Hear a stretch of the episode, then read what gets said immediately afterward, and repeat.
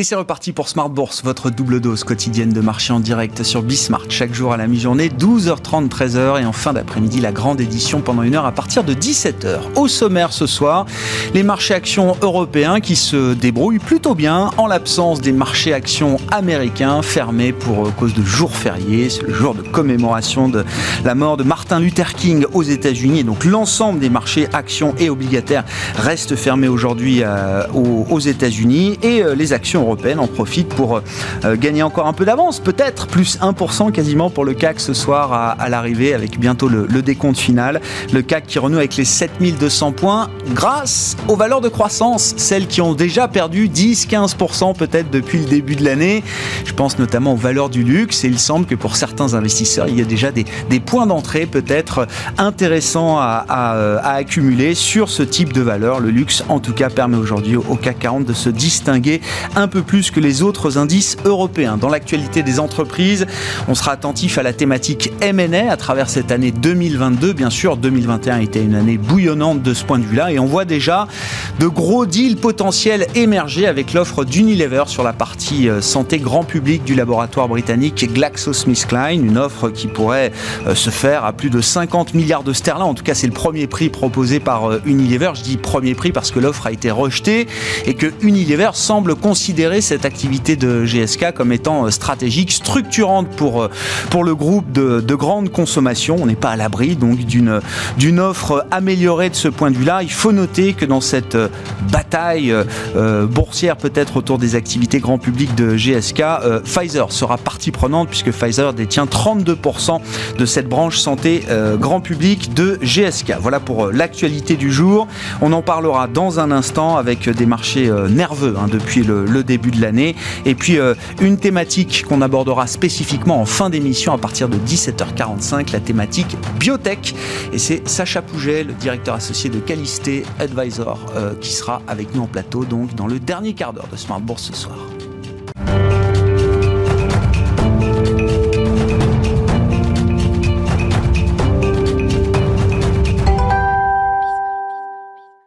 Les infos clés du jour sur les marchés. Une journée positive pour les actions européennes avec Alix Nguyen. Alors que l'indice parisien reculait de plus d'un pour cent la semaine dernière, le CAC reverdit désormais sous l'effet d'une croissance plus forte que prévue en Chine. Au quatrième trimestre, le produit intérieur brut de la Chine a progressé de 4% en rythme annuel. Sur l'ensemble de 2021, la progression atteint 8,1% au plus haut depuis une décennie.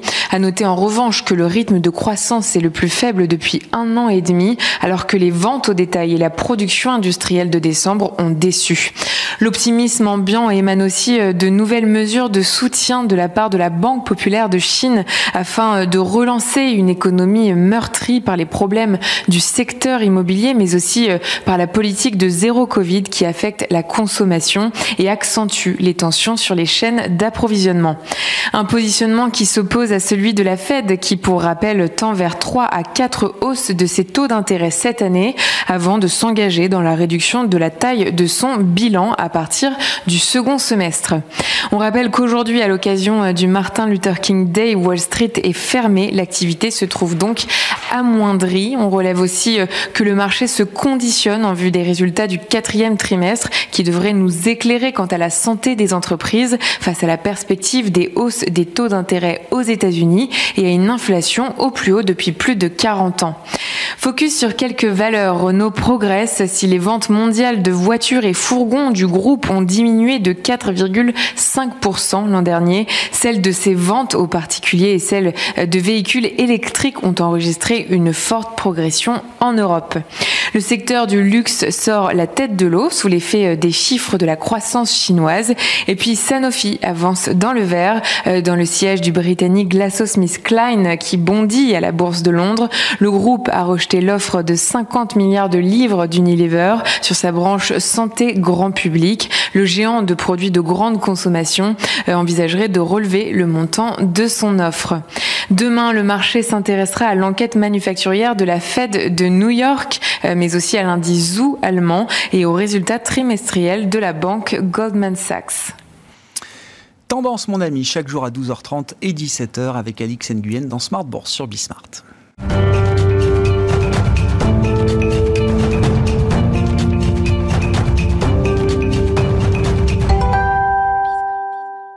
Et c'est une émission ce soir marquée par la pandémie, donc un peu de flexibilité pour aborder les sujets de marché. C'est Gilles Bazissir qui sera euh, le seul et unique invité de Planète Marché ce soir. Bonsoir euh, Gilles. Bonsoir. Vous êtes le président d'Equity GPS. On a un gros quart d'heure à passer ensemble où effectivement on est marqué un peu par la pandémie aujourd'hui, ce qui montre d'ailleurs que le, sujet de la désorganisation des euh, entreprises est pas tout à fait passé, même si sur les marchés le sujet pandémique semble avoir reflué au second plan depuis quelques temps.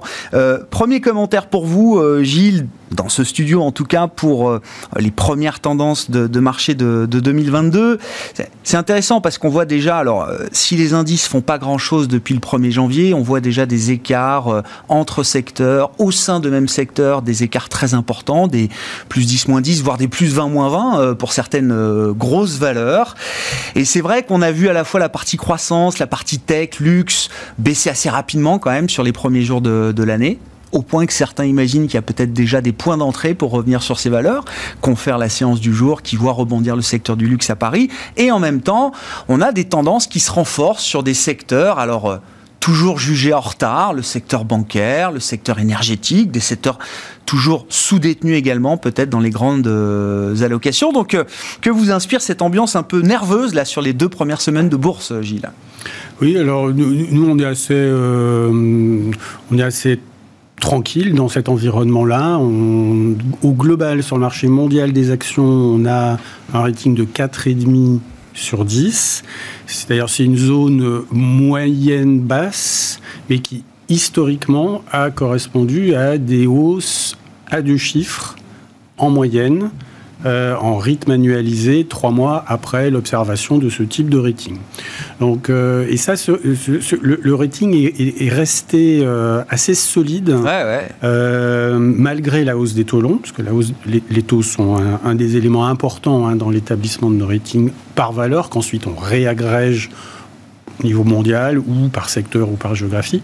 Et malgré la hausse des taux, euh, les, nos, ratings euh, résistent très fort, tout simplement parce que les profits des ah entreprises, le chiffre d'affaires, l'amélioration de la situation financière, les free cash flow, les marges opérationnelles sont en plein boom dans le monde entier. Et donc ça, c'est quand même à moyen terme un élément extrêmement important pour le support des marchés. C'est comment juste ce rating moyen donc sur l'univers d'action mondiale, hein, vous euh, screenez chaque jour euh, plusieurs 7000 euh, valeurs, 95 plusieurs milliers, ouais c'est ça. C'est 95% de la mondiale, boursière mondiale. 95% de la cap. Derrière un rating aussi moyen, 4,5 sur 10, 5 sur 10, enfin on est vraiment dans la, moyenne. Vous dites c'est un rating qui plaide néanmoins pour le risque, en faveur du risque et toujours en faveur des actions. Oui, alors c'est encore constructif. Hein. Euh, en gros, si on, départage notre rating en quart, en cadran, au-dessus de 7,5 sur 10 pour le monde, on a des progressions ultérieures de l'ordre de 40% en rythme annualisé à horizon 3 mois.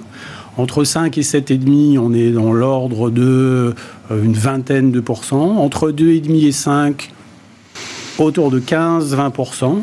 Et en fait, euh, historiquement, on s'inquiète quand, je comprends. quand on est en dessous de 2,5 sur 10 et, et, et euh, que le sentiment de marché euh, devient négatif quelle que soit la raison. Ça peut être euh, des baisses brutales de liquidité, ça peut être un risque géopolitique, ça peut être un, choc, euh, un choc inflationniste sur une matière première, etc., etc. Mais disons que là, les, marchés actions à moyen terme progressent régulièrement. Hein. Hmm. Et donc, le, le, le, le, régime normal, c'est une progression. Alors, ces progressions sont plus ou moins importantes. Et en ce moment, on est dans un régime de progression à peu près normal, un petit peu inférieur à la moyenne, mais, euh, mais, mais, mais, toujours constructif. Derrière ce rating global pour les actions mondiales, Gilles, est-ce que vous notez des écarts grandissants peut-être euh, d'un pays à l'autre, d'un secteur à l'autre euh, au sein de la, de la cote mondiale? Encore une fois, on le voit sur deux semaines de bourse, on a déjà des écarts, des plus 20, moins 20, mhm. des rotations très fortes dans un sens, puis dans l'autre. C'est pour ça que je dis un peu de nervosité, même peut-être des investisseurs qui euh, sont dans une gestion purement tactique et qui n'arrivent pas à voir beaucoup plus loin pour l'instant. Oui, bien sûr. alors, les, les écarts se réduisent, euh, n'augmentent plus, ah. et voire commencent légèrement à se réduire. En fait, sous l'effet bah, des, des, évolutions des cours. En gros, les valeurs à duration longue, donc les valeurs de croissance, euh, soit visibles, soit peu visibles. Hein, les valeurs, on, espère uniquement euh, le pari, euh, quoi. Un pari à très très très long terme. là, on a des ratings qui sont plutôt moyens ou faibles. Hein, sachant qu'à l'intérieur de cette catégorie-là et de ces thèmes-là, on peut avoir des valeurs qu'on aime bien, hein, mmh. bien évidemment. en revanche, et, et, donc ça, avec la baisse relative, la sous-performance parfois brutale hein, de ces valeurs euh, depuis un mois, euh, eh bien là, là, leur rating s'est un peu amélioré. Ouais. Hein, tout simplement. Mais reste au global peu constructif sur cette typologie d'investissement-là, euh, tout simplement parce que les taux longs remontent maintenant depuis plus de deux ans. Mm, mm. Hein. Et alors bien sûr, il y a des respirations, mais la tendance est là. Et, euh, et on, là, on continue d'aller grignoter, de faire des plus hauts récents hein, sur les taux longs euh, dans le monde, ce qui est relativement, toute chose étant égale par ailleurs, relativement défavorable en relatif à ces typologies de valeurs qu'on peut appeler à duration longue. Et, et, juste pour ces valeurs, euh, Gilles, ça veut dire que vous dites à ce stade, les, rebonds qu'on pourrait observer sur ce type de valeur, encore une fois, le luxe aujourd'hui est un bon exemple à Paris, mhm. sont à ce stade des rebonds qu'on peut qualifier de tactiques. Oui, à notre avis, oui. Alors, parce que c'est, hum, ça, ça peut être des rachats de short.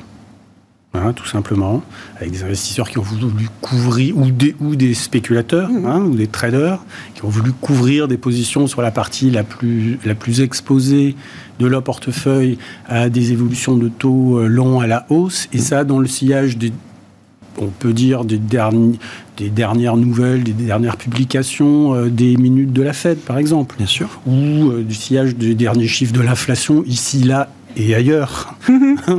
euh, donc, ce qui crée quand même un environnement euh, ah euh, à, une normalisation des taux longs qui étaient anormaux depuis deux ans. Hein, il faut bien, il faut bien l'accepter et qui le reste encore sans doute, compte tenu que encore d'ici fin mars, les banquiers centraux vont continuer d'acheter, on est encore en QE. Hein. Donc on a juste la perspective de voir ce QE se réduire un petit peu. Donc par le simple mécanisme de voir des flux d'achat très importants disparaître, très clair. toute chose étant égale par ailleurs, euh, bah, les, prix euh, des actifs cornerisés, si j'ose dire, euh, devraient baisser.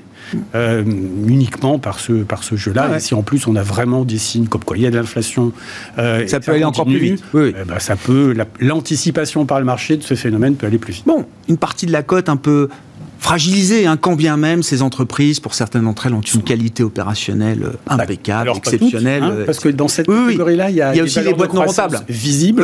Et puis alors, j'avais juste les projets aventureux euh, qui n'ont pas de vision, qui n'ont pas de PNL avant très longtemps et sur lequel, euh, dans le passé récent, les investisseurs euh, attirés par des perspectives de, de, de, croissance phénoménale, mais, mais avec un risque très élevé, eh ben, ils, ont pu, ils ont pu prendre des positions importantes pour financer Hein, ces entreprises-là, euh, ce qui est la beauté d'ailleurs hein, de notre système économique. Hein, euh, on prend des risques et puis euh, quand, quand on ne gagne pas à tous les coups. Hmm. Et on peut prendre des risques quand, quand les taux sont à zéro. c'est des entreprises qui ont bénéficié d'un niveau de, taux d'intérêt. il était gratuit de se financer. Quand ça devient moins gratuit, là, il faut commencer à, à, montrer une forme de compte de résultat. Une exigence. Absolument. Et donc là, quand le doute s'installe, bah, les valorisations peuvent baisser tout à fait légitimement. Et les valeurs, pour, pour, euh, pour, les auditeurs, le, une, valeur, enfin un fonds très typique de ce type de valeur, c'est Arc Investissement, bien sûr. Et on a vu euh, qu'il a baissé de 50% euh, depuis 9 mois à peu près. Après une phase exponentielle. Hein. Non, non, mais exponentielle. voilà. Mais euh, le mouvement de correction est à la hauteur de ce que ce type de fonds ou d'investissement a pu euh, rapporter euh, précédemment. Donc ça, c'est la partie quand même sous, sous, surveillance de la de la cote, croissance visible, et puis la croissance un peu pari qui a été aventureuse, qui a été très investie ces derniers temps par par les investisseurs. De l'autre côté, est-ce que vous observez donc des phénomènes de, de renforcement en termes de rating, en termes d'intérêt de la part des investisseurs sur des parties encore peut-être en retard du marché. Oui, tout à fait. Alors l'énergie, les financières en particulier, euh, tout ce qui est l'univers de la banque, de la banque commerciale en règle générale. Euh, certains biens de, consommation durable comme l'automobile. Hein. Euh, là, on a, en dépit des performances depuis quelques trimestres qui sont spectaculaires, eh bien, on, on, a des ratings qui ne baissent pas. Ouais. Ce qui, il y a le secteur des métaux également euh, est très riche dans ce type de valeur-là. Euh, alors là, je, rappelle, hein, il s'agit juste d'une généralisation. Dans, dans, tous les secteurs, on a toujours de très bons ratings et des moins bons ratings. Il se trouve que dans ces secteurs-là, on a plus de très bons ratings hein, que, de, que de moyens. Mais donc, euh, il ne faut pas acheter n'importe quelle valeur de ces secteurs-là, évidemment. Mais allons-y, là, on a cinq minutes pour être un peu concret là, sur ces trois secteurs que vous avez cités, qui sont les secteurs qui se distinguent depuis, euh, depuis quelques temps. Je vois l'énergie, c'est noté 10 sur 10 là aujourd'hui. 10 sur 10 en et, donc le paradoxe, c'est dans la hausse euh, du cours, nos, ratings sont, se sont renforcés. Et ça, pourquoi? C'est que les performances économiques, en gros des valeurs d'hydrocarbures, ont été euh, au-delà de le du surenchérissement de leur cours de bourse. Très clair. Euh, et, donc, dans ces cas-là, bah, tout simplement, euh, ça il est encore plus intéressant, paradoxalement, mais c'est un faux paradoxe, mmh. il est légitime que si votre cours de bourse progresse de 50% et que toutes vos métriques qui font du sens pour jauger euh, et pour valoriser l'entreprise, si elle, elle progresse de, mettons, x3, eh bien, votre secteur peut devenir, est, moins cher aujourd'hui qu'il ne pouvait l'être avant, même si les cours étaient plus faibles. Bon, et dans le secteur de l'énergie, là, que disent les modèles, les modèles de, de, euh, GPS Si on regarde les choses valeur par valeur, là, quelles sont celles qui se distinguent particulièrement et qui méritent, euh, alors, un investissement, ou en tout cas, euh, qui méritent qu'on regarde ce sujet en tant qu'investisseur Chacun prend ses décisions derrière, mais... Et en particulier en termes de risk management. Hein. c'est un secteur, je rappelle, qui aujourd'hui ne représente plus que 3% du marché mondial des actions. Incroyable. Quand il a représenté 11% en juste avant 2008. Hein, donc alors, euh, donc il faut euh, quand, on a un risque global, le risque de son portefeuille doit plus ou moins suivre le risque de marché. Il est difficile d'en mettre 80%. Maintenant, euh, quand on n'est pas benchmarké, ce qu'on appelle, donc on peut être un petit peu plus libre et regarder tout ça avec euh, une vision à moyen terme. Bon, on aime beaucoup des sociétés d'équipement. Hein, dans ce domaine-là, qui, elles, surfent sur la dérivée seconde euh, du chiffre d'affaires de mm. leurs gros clients, des grosses sociétés pétrolières et gazières. Mm. Et donc, comme ce chiffre d'affaires recommence à progresser.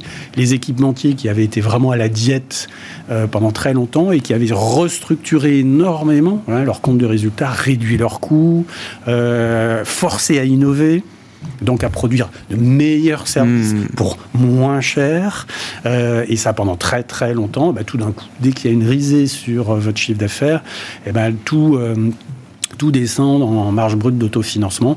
Donc, des exemples, c'est euh, Schlumberger, qui est le leader mondial dans ce domaine-là, et puis une, boîte européenne qui s'appelle Tenaris. Bien sûr. le gros concurrent de Valourec en Italie, Ténaris. Voilà, et, côté Luxembourg, et en meilleure situation financière que, que Valourec, euh, en l'occurrence. Mais on aime bien également euh, BP ou Shell ou EOG, EOG Resources aux États-Unis, voire même Exxon, qui est un cas très intéressant. Vous savez que sur les 12 administrateurs d'Exxon, il y en a maintenant 3 qui ont été nommés par un hedge fund qui poussent euh, le, sujet de l'ESG hmm. et de la lutte contre le climat, les changements climatiques. et là, que ça, c'est très, très intéressant d'observer tout ça. Une, autre, dernière remarque sur le secteur.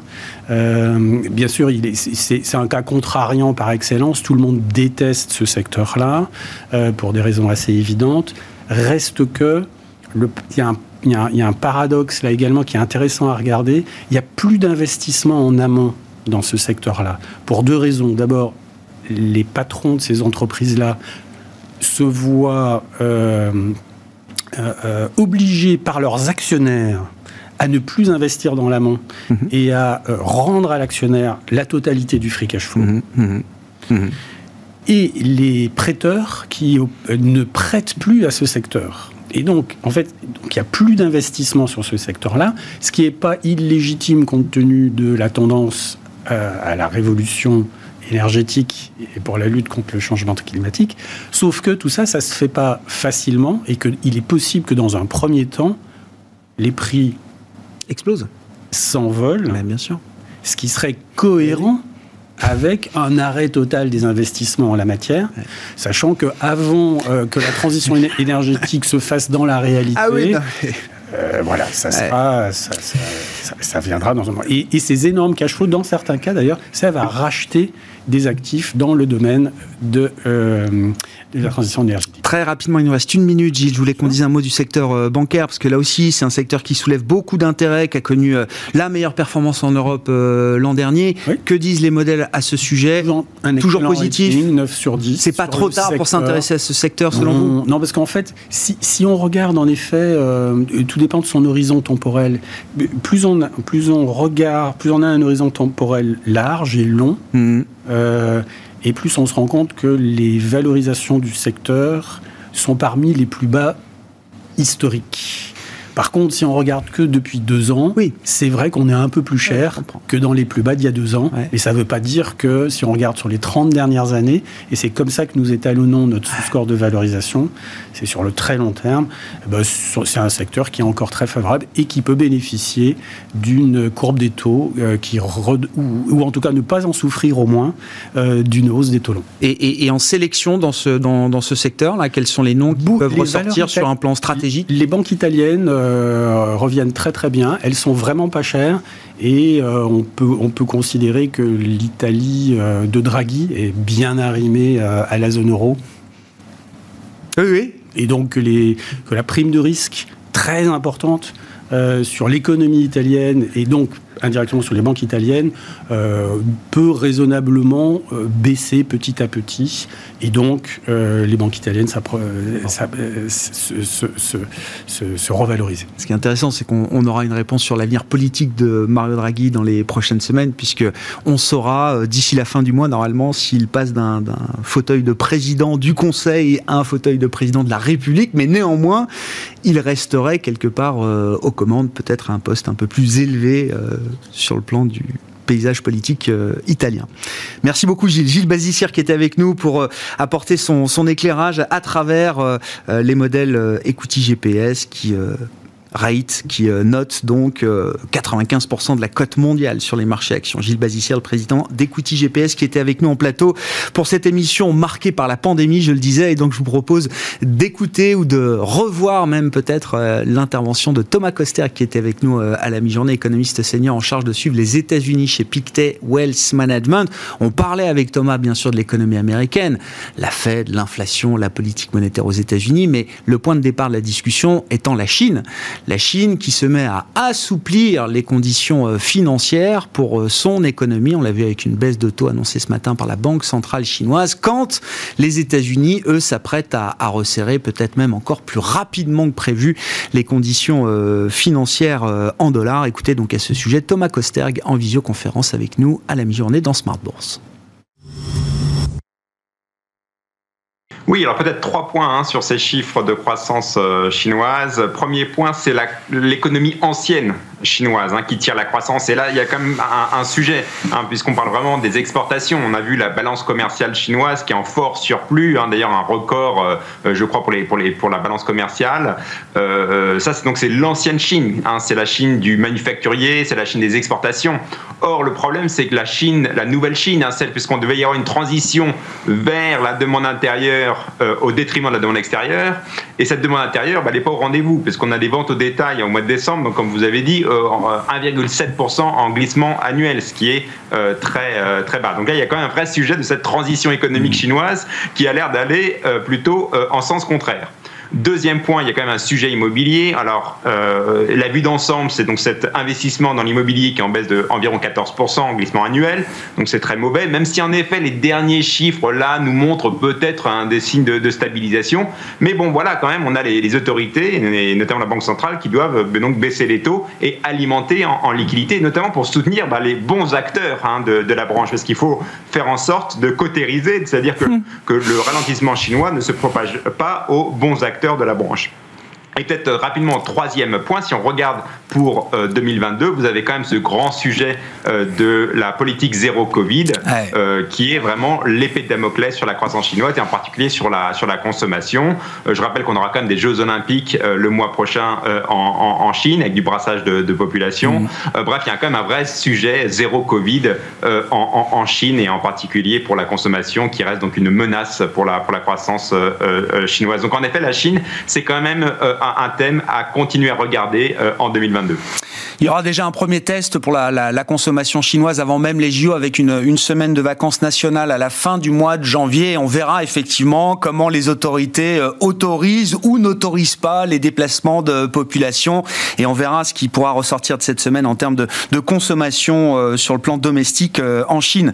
Venons-en à la partie américaine, Thomas. Enfin, les choses vont tellement vite depuis le dernier FOMC du 14 et 15 décembre euh, dernier, avec la publication des minutes euh, sur la première semaine de 2022, qui est quand même un marqueur de ce début d'année, qu'on se demande désormais si 3-4 euh, hausses de taux, plus un début de réduction du bilan dès cette année, est-ce que des mesures monétaires telles qu'elles sont signalées aujourd'hui par bon nombre de membres de la Fed seront suffisantes pour interrompre, maîtriser, contrôler le risque inflationniste aux États-Unis?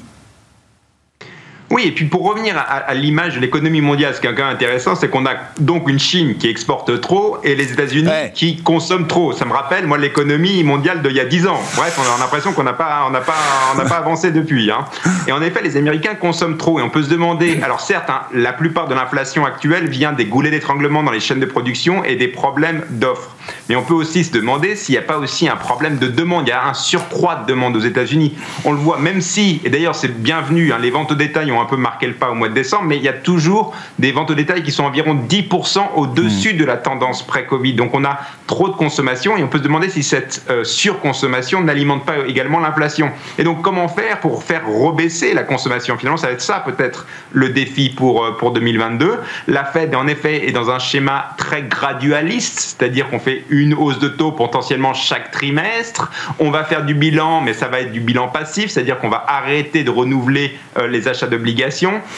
Mais on peut se poser la question si on ne va pas devoir basculer dans un deuxième schéma, qui est un schéma où on doit combattre l'inflation de façon euh, proactive. Et là, ça voudra dire des hausses de taux euh, plus euh, sévères, potentiellement 50 points de base, et aussi sur le bilan, bah, des ventes nettes de titres. Alors, je pense qu'on n'est pas encore là, hein, mais ce risque-là n'est pas à complètement négligé pour 2022. Ouais, c'est intéressant. Hein. Ça va dans le sens alors d'un entretien de l'investisseur Bill Ackman que je lisais ce week-end, qui dit il faudrait peut-être même que la Fed commence dès le mois de mars avec une hausse de 50 points de base pour euh, choquer un peu le marché euh, et, et, montrer qu'elle est sérieuse dans sa détermination à maîtriser ce risque inflationniste. Hein. Et ça, c'est pas quelque chose qui est encore anticipé, j'imagine, par les investisseurs, euh, Thomas.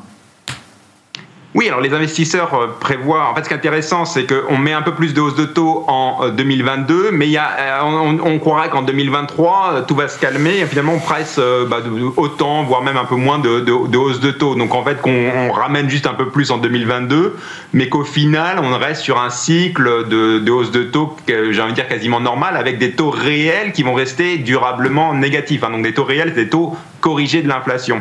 Et en effet, on peut se poser la question si ça va être vraiment le cas, surtout si la demande intérieure reste mm. forte. Si la demande intérieure reste forte et qu'on reste sur des niveaux 10% au-dessus de la tendance pré-Covid, il va se poser la question, en effet, s'il ne faut pas agir davantage sur cette demande. Et là, ça va être un vrai dilemme pour la Banque centrale, c'est est-ce qu'on peut vraiment arriver à un atterrissage en douceur hmm. ou euh, est-ce qu'il ne faut pas, euh, en, appuyant sur le frein, bon, la, voiture ne va pas aller dans le, décor. Ça va être le vrai dilemme pour, pour, la, pour la Banque centrale. Alors, on n'est pas encore là, mais on, a, voilà, on a quand même un, ce scénario de risque qui quand même a tendance à prendre de l'ampleur. Hein.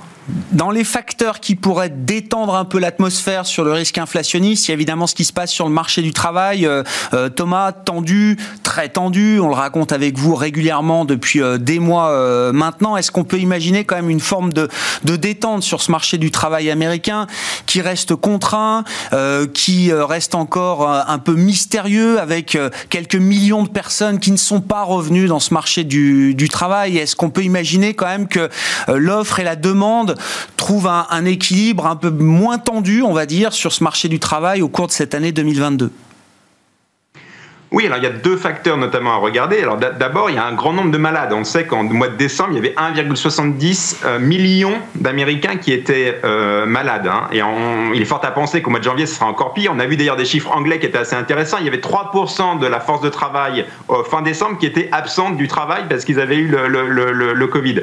Donc c'est beaucoup. Hein. Donc il faut les remplacer, il faut trouver d'autres gens.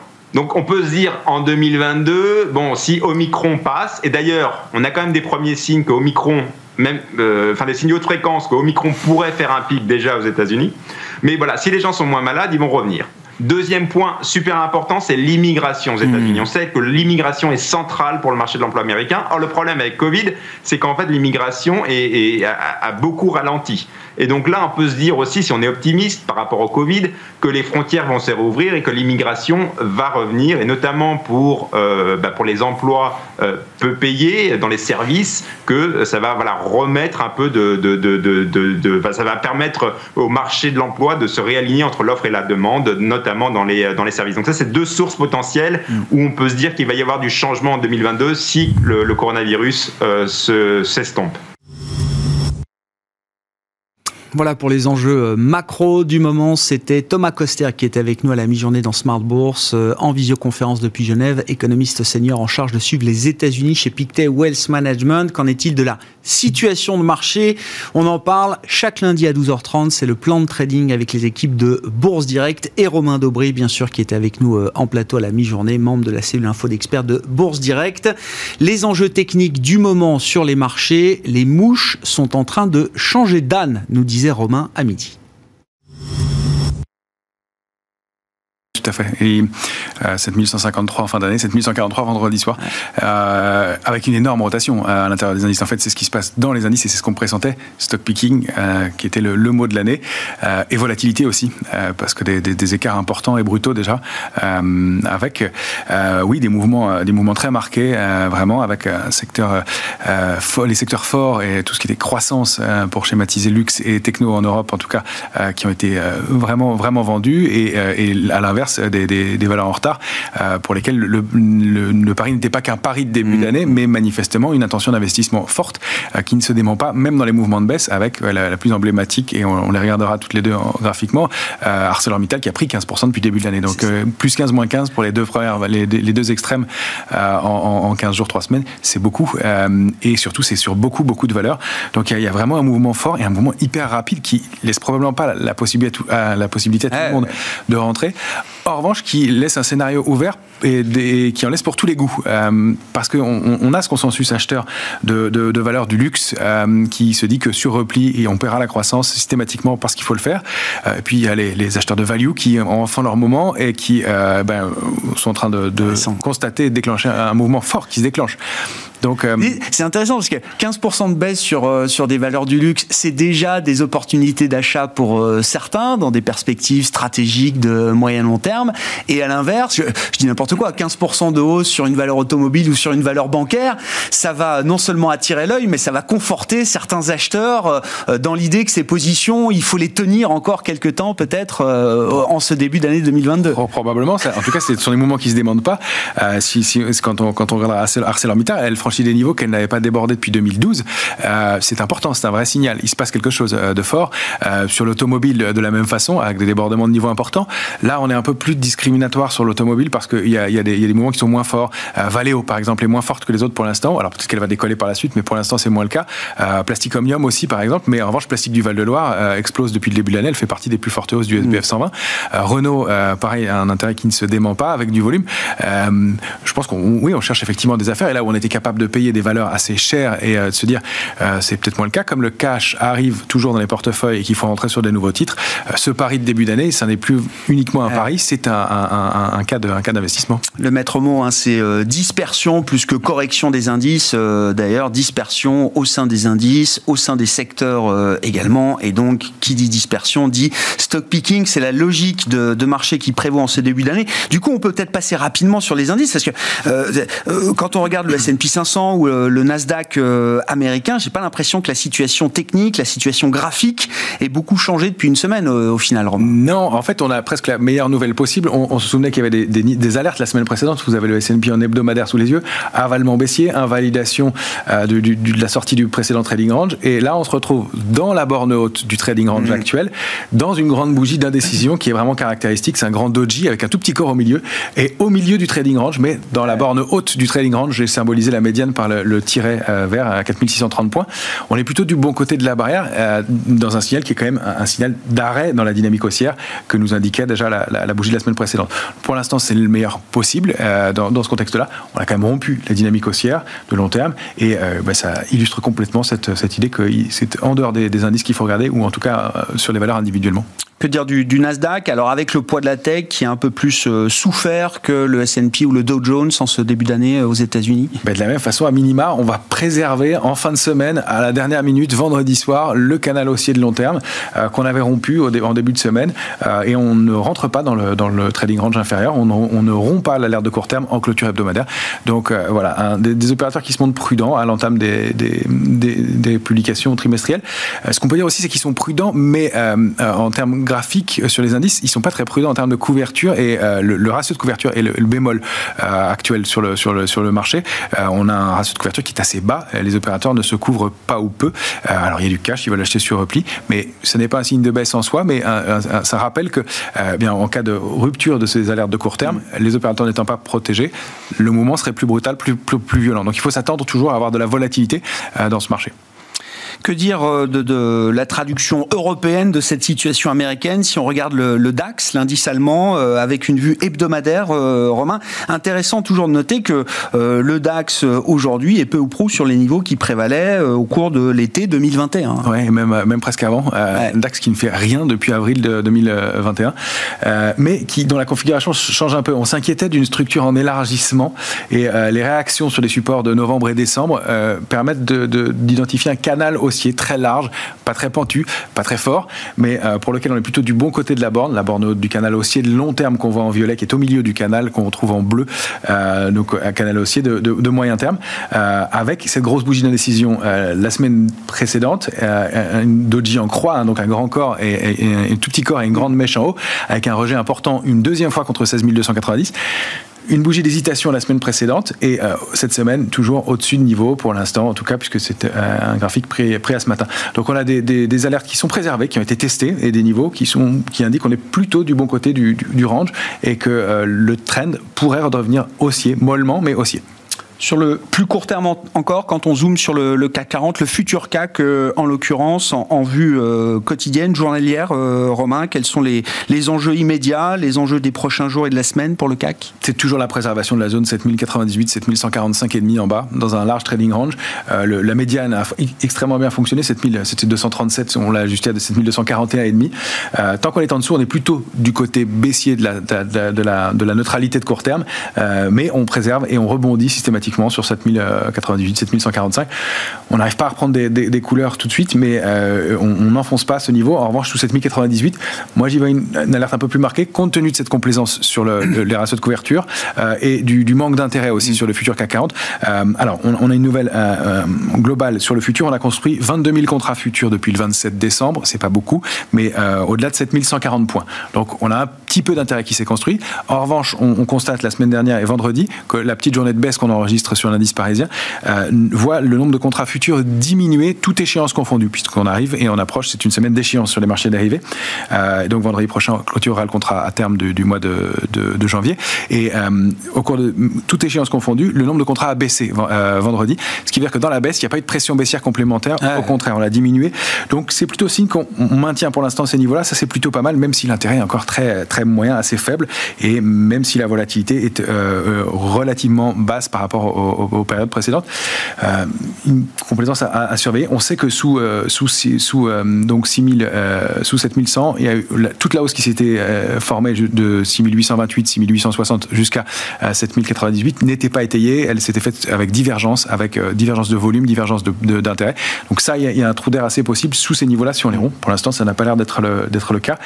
on rappelle que la grosse zone de densité, l'alerte de moyen terme en, option de vente, c'est 6006, 6007. Ça, c'est vraiment le niveau à préserver euh, en cas d'accélération baissière. Donc, on pourrait se permettre cette consolidation complémentaire et encore quelques pourcents sans que ce soit dramatique. Sous 6006, 6007, c'est beaucoup, beaucoup plus grave. Dans les, actifs qu'on regarde, il euh, y, a sans doute une question sur le, dollar. Alors le dollar qui s'est apprécié de manière assez régulière et progressive euh, sur une bonne partie de l'année 2021. Euh, Est-ce qu'on a le début d'un phénomène inverse qui pourrait se, mettre en place hein? le, dollar recule depuis le début de l'année et on voit sur l'euro-dollar un niveau de 1,14 qui a été franchi notamment. Oui, on, avait indiqué hein, ce, franchissement important dans, dans, le cours de l'année dernière, ce canal haussier qui s'est mis en place et une résistance importante à 96,60 sur lequel le, dollar index butait, d'où cette idée d'un rebond possible de l'euro à court terme. Il a eu lieu, on n'est pas allé chercher la cible qu'on avait indiquée à 15,40, on s'est arrêté un peu en dessous, euh, et on voit que le, support à 94,62 a, fait euh, son office et que le, dollar index a rebondi assez rapidement dessus. Euh, donc on n'a pas de figure de retournement haussière dans l'immédiat, il va peut-être falloir quelques temps, mais ce canal a l'air d'être toujours identifié par, par le marché, et donc le dollar index pourrait repartir à la hausse effectivement à la de sa cible de long terme située à 99,10, ce qui veut dire que l'euro pourrait corriger un peu euh, avec les conséquences que ça peut avoir sur euh, différents secteurs. Euh, oui, un euro plus faible, ça peut être bon pour certaines entreprises européennes. dont les exportatrices, dont, les, valeurs du luxe, qui elles sont eh ben, en correction assez marquée depuis, le, début de l'année. La pression retombe un petit peu. Je rappelle que c'est une journée off hein, pour les marchés américains aujourd'hui. Sans doute moins d'activité, y compris sur la partie dollar. Et puis terminons avec le match que vous nous avez présenté euh, en début d'entretien, euh, euh, Romain. Arcelor, Hermès. c'est le match emblématique de ce, de ce ah, début d'année. Donc Arcelor qui est la valeur vedette, on va dire, au sein du CAC sur ces 15 premiers jours de, bourse. 15% de hausse depuis le 1er janvier et un débordement d'un niveau technique extrêmement important qui date de 2011-2012 et sur lequel on voit qu'Arcelor avait buté à 30-15 au moins 4 ou 5 fois. Euh, et ça, c'est un graphique mensuel. Hein. donc chaque bougie représente un échec mensuel. On voit qu'ArcelorMittal n'a pas clôturé en mensuel au-delà de ces niveaux-là. Alors pour l'instant, le mois n'est pas terminé, mais euh, l'accélération haussière est significative, le mouvement est important, et puis on le voit sur tout le secteur. Hein. On disait qu'il y avait peu de logique sectorielle, reste quand même le secteur euh, de, des ressources de base, le secteur du pétrolier, les valeurs liées à l'énergie globalement, toujours les banques, l'assurance et l'automobile qui font partie des, secteurs très forts en ce moment. Et euh, ArcelorMittal est bien emblématique de, ce, de, ce, de cette hausse. Elle avait pris 50% l'année dernière, elle fait partie de la catégorie des valeurs qui avait pas mal progressé, mmh. stagné en fin d'année et qui repaye. Donc euh, l'une des catégories de valeurs qui plaide pour une hausse, du, une bonne tenue des marchés. À l'inverse, donc Hermès qui a été la star incontestée de 2021 au sein du CAC, je crois que ça a gagné 80% euh, le cours de bourse d'Hermès euh, l'an dernier, qui connaît un début d'année beaucoup plus compliqué. Hein. Moins 15% pour elle, depuis le 1er janvier, dans le même, dans le même délai, euh, avec une phase de correction très nette, hein, très marquée, vague ABC, la dernière vague étant violente, et qui réagit ce matin en tout cas sur un niveau de support important à 1290. c'est important à, plusieurs titres, non seulement c'est une grosse zone d'alerte de, de, long terme et un niveau de support, la zone 1190-1290, et puis cette ligne de tendance haussière de long terme qu'elle est en train de tester. Euh, là, c'est un graphique hebdomadaire, il faudrait préserver ce niveau-là pour que la, correction ne devienne pas plus, plus marquée. On sait qu'il y a un fort consensus acheteur de, ces valeurs de croissance sur repli. Oui. Euh, et, là, on a probablement des, niveaux d'entrée. On voit la réaction est assez, mm. assez rapide. Il y a d'ailleurs par ailleurs des divergences haussières à court terme qui indiquent que euh, ça peut être des points d'entrée. Alors, on n'a pas de figure de retournement haussière dans l'immédiat, mais la baisse éventuelle de l'euro pourrait porter ce genre de valeurs-là, et qui est, fait partie de la, troisième catégorie des valeurs, hein, celles qui euh, donc sont, euh, enfin, corrigent pour l'instant, mais pourraient offrir des points d'entrée. et, l'autre étant que eh bien, les valeurs qui sont euh, qui n'ont rien fait l'année dernière et qui repayent comme Orange, Danone, Thales, Airbus, ADP, Safran, qui elles ne, font l'objet d'intérêt qui n'est pas démenti pour l'instant toujours. Voilà pour les éléments techniques du moment sur les marchés. Romain Dobré qu'on retrouve chaque lundi à 12h30 dans Smart Bourse pour le plan de trading avec les équipes de Bourse Direct. Bien sûr, Romain qui sera avec nous en plateau également ce vendredi, comme chaque troisième vendredi du mois avec Philippe Béchade et Jean-Luc Cussac, les trois sorciers de Smart Bourse. Ce sera l'échéance mensuelle, la première euh, échéance euh, mensuelle de cette année 2022 avec les expirations de produits euh, dérivés et notamment des contrats futurs sur le CAC pour le mois de janvier qui expireront ce vendredi à 16h.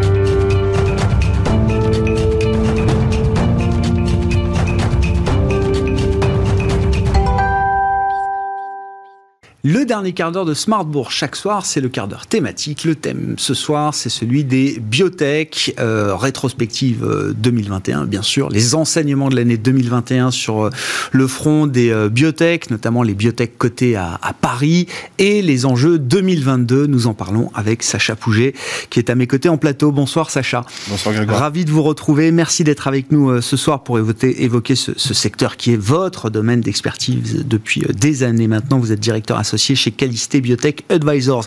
Oui, effectivement, quelques éléments rétrospectifs de l'année euh, écoulée. Alors, à travers euh, quatre dimensions qui vous permettent d'analyser ce secteur des biotech euh, françaises. Donc, on parle de près d'une quarantaine de sociétés biotech cotées aujourd'hui à Paris, c'est ça Tout à fait. Le compartiment s'étoffe de plus en plus. Il y en a maintenant 40 qui sont cotées à la Bourse de Paris.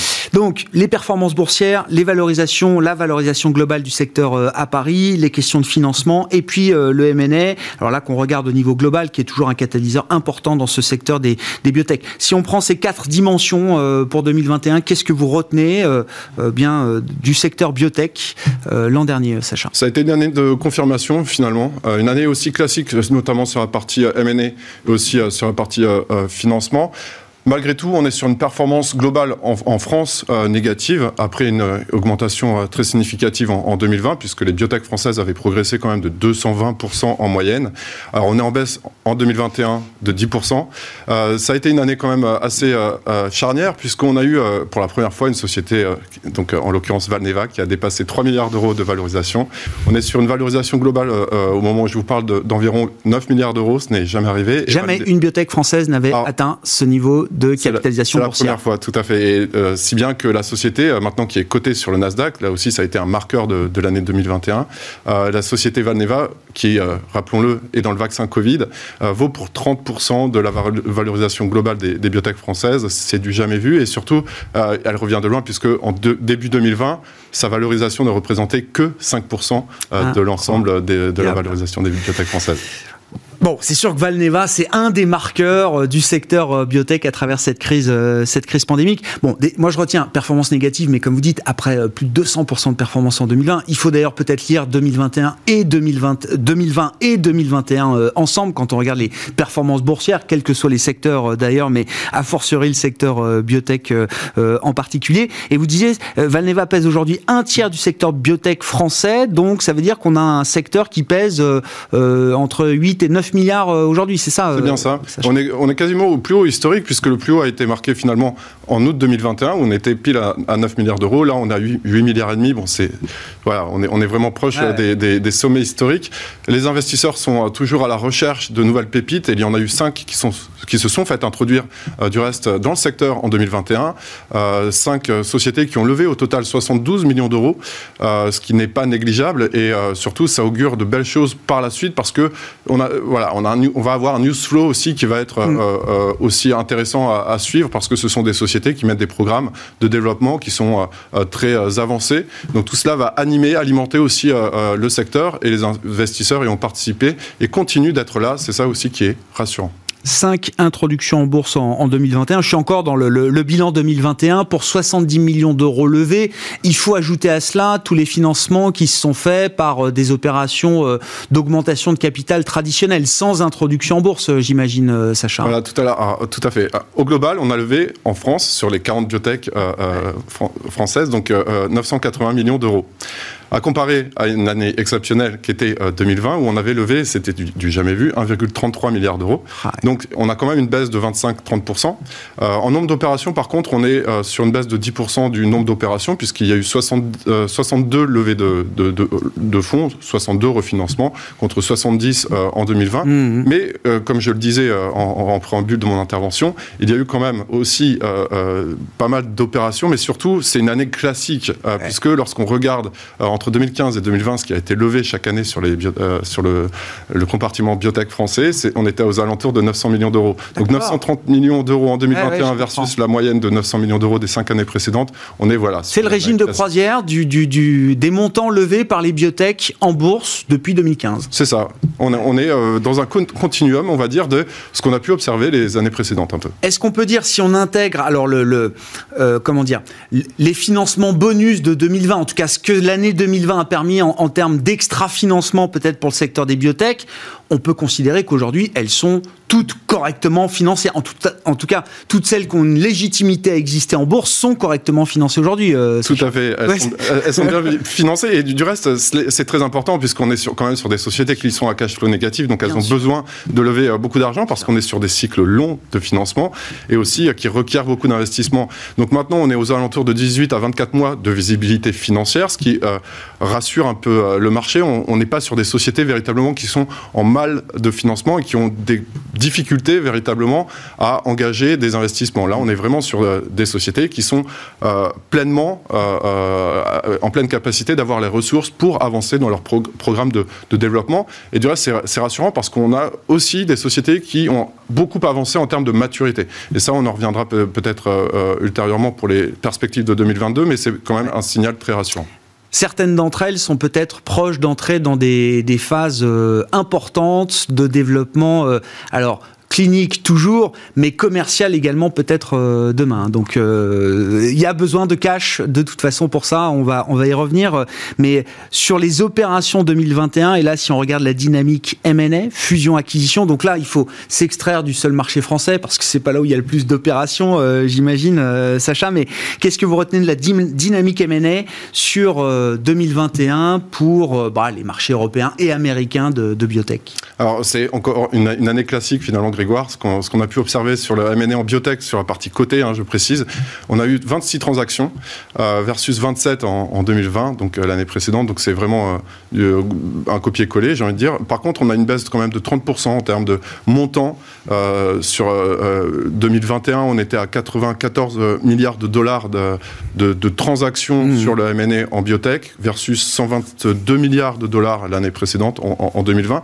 Par contre, lorsqu'on regarde avec granularité un petit peu les transactions qui ont été observées sur les 26 de 2021, euh, on, observe qu'il y en a eu 18, donc les, deux tiers, qui ont été des opérations à plus de 1 milliard de dollars. Ce n'était pas du tout le cas en 2020, euh, puisqu'on était à 13 opérations à plus de 1 milliard de dollars. Donc les pharma, les big pharma et euh, les industriels, on va dire, de, la santé, de, la pharmacie, sont de plus en plus enclins à payer cher leurs cibles dès lors qu'ils ont identifié des, des cibles d'intérêt signe peut-être de maturité du, secteur, enfin en tout cas qu'on avance dans ce, chemin vers la, maturité, justement en termes de perspective 2022 pour les biotech françaises.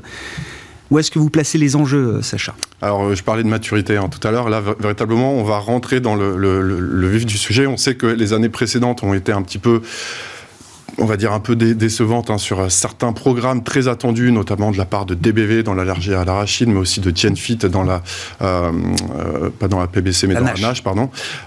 et donc, avec des échecs en phase 3, donc juste avant l'homologation des produits auprès des agences réglementaires. Donc, l'année 2022 va être également aussi un marqueur dans ce sens-là, où la maturité des sociétés, comme je le disais tout à l'heure, va nous amener à euh, avoir des rendez-vous significatifs avec des sociétés qui vont publier des résultats cliniques très avancés. Donc je parle de phase 2 ou alors de phase 3, juste avant l'enregistrement des produits. Mmh, mmh. Et notamment Abivax, qui, euh, pour la, une société, qui est une société dont on parle peu finalement, mais qui a véritablement un pipeline maintenant euh, très, très, avec un beau profil et qui est regardé aussi du côté des États-Unis avec donc, la société l'ABX 464 qui est développée dans les, pardon, la rectolite hémorragique, mais aussi dans la polyarthrite rhumatoïde et on attend des résultats de phase 2 au premier trimestre pour ce programme dans deux indications. Donc ça va être déjà très intéressant de regarder ce, qui ce qui va sortir du, côté d'Abivax et aussi Valneva. Valneva, on en parlait encore toujours à, l'instant. On attend deux,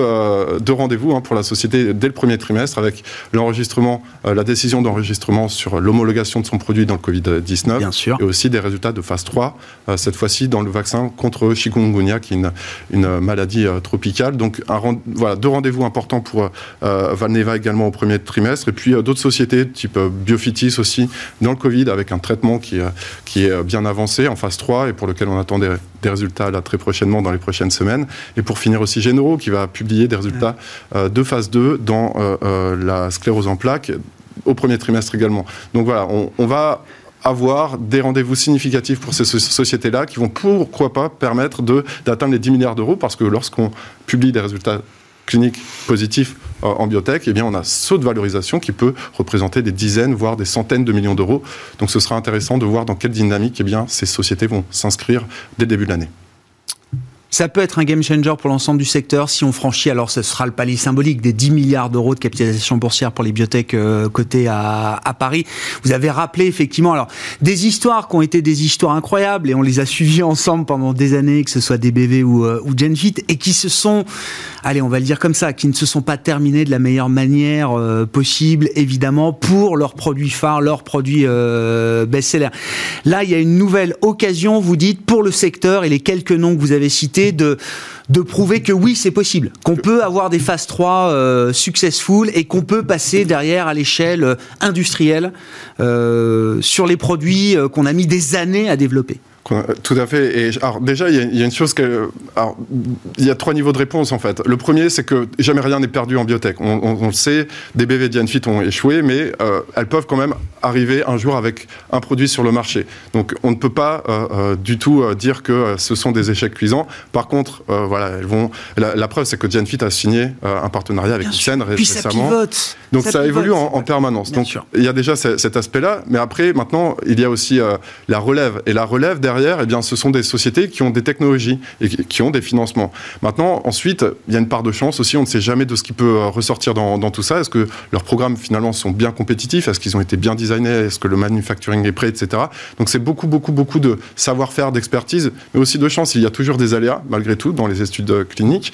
Mais je pense que dans tout ce qu'on va pouvoir voir en 2022, euh, je pense qu'il y, y, a quand même matière à avoir de l'espoir sur des sociétés qui vont être en capacité d'étonner le marché. et puis, c'est la perception du secteur euh, chez les investisseurs qui est en jeu, vous dites, à travers ces, ces, enfin, ces, ces résultats d'études euh, cliniques euh, avancées, phase 2, phase 2B, phase 3, etc. Complètement. Et, et, maintenant, il y a, surtout lorsqu'on est dans une dévalorisation de 10 milliards d'euros, après, il y a aussi des volumes qui peuvent euh, intéresser les, institutionnels. Et là, cela peut permettre de changer de, dimension. Et euh, comme on le disait, on est maintenant à 40 sociétés biotech. Donc le, le Biotech 40 existe. Et euh, espérons qu'il y ait une bonne dynamique qui puisse continuer pour ça. Et je pense que ces sociétés-là, maintenant, sont, sont bien armées pour le faire. C'est tout ce qu'on souhaite au secteur biotech pour 2022. Bon, on se reverra avant la fin de l'année quand même, euh, Sacha, pour faire quelques points d'étape entre temps. Mais il y a déjà effectivement un pipeline euh, dense sur le, premier trimestre de cette année avec des enjeux importants pour le secteur des 38 euh, biotech précisément qui sont cotés à Paris aujourd'hui. Merci beaucoup, Sacha, d'avoir été avec nous dans le cadre thématique de Smart Bourse ce soir. Sacha Pouget, directeur associé de Calisté Biotech Advisors, avec nous en plateau.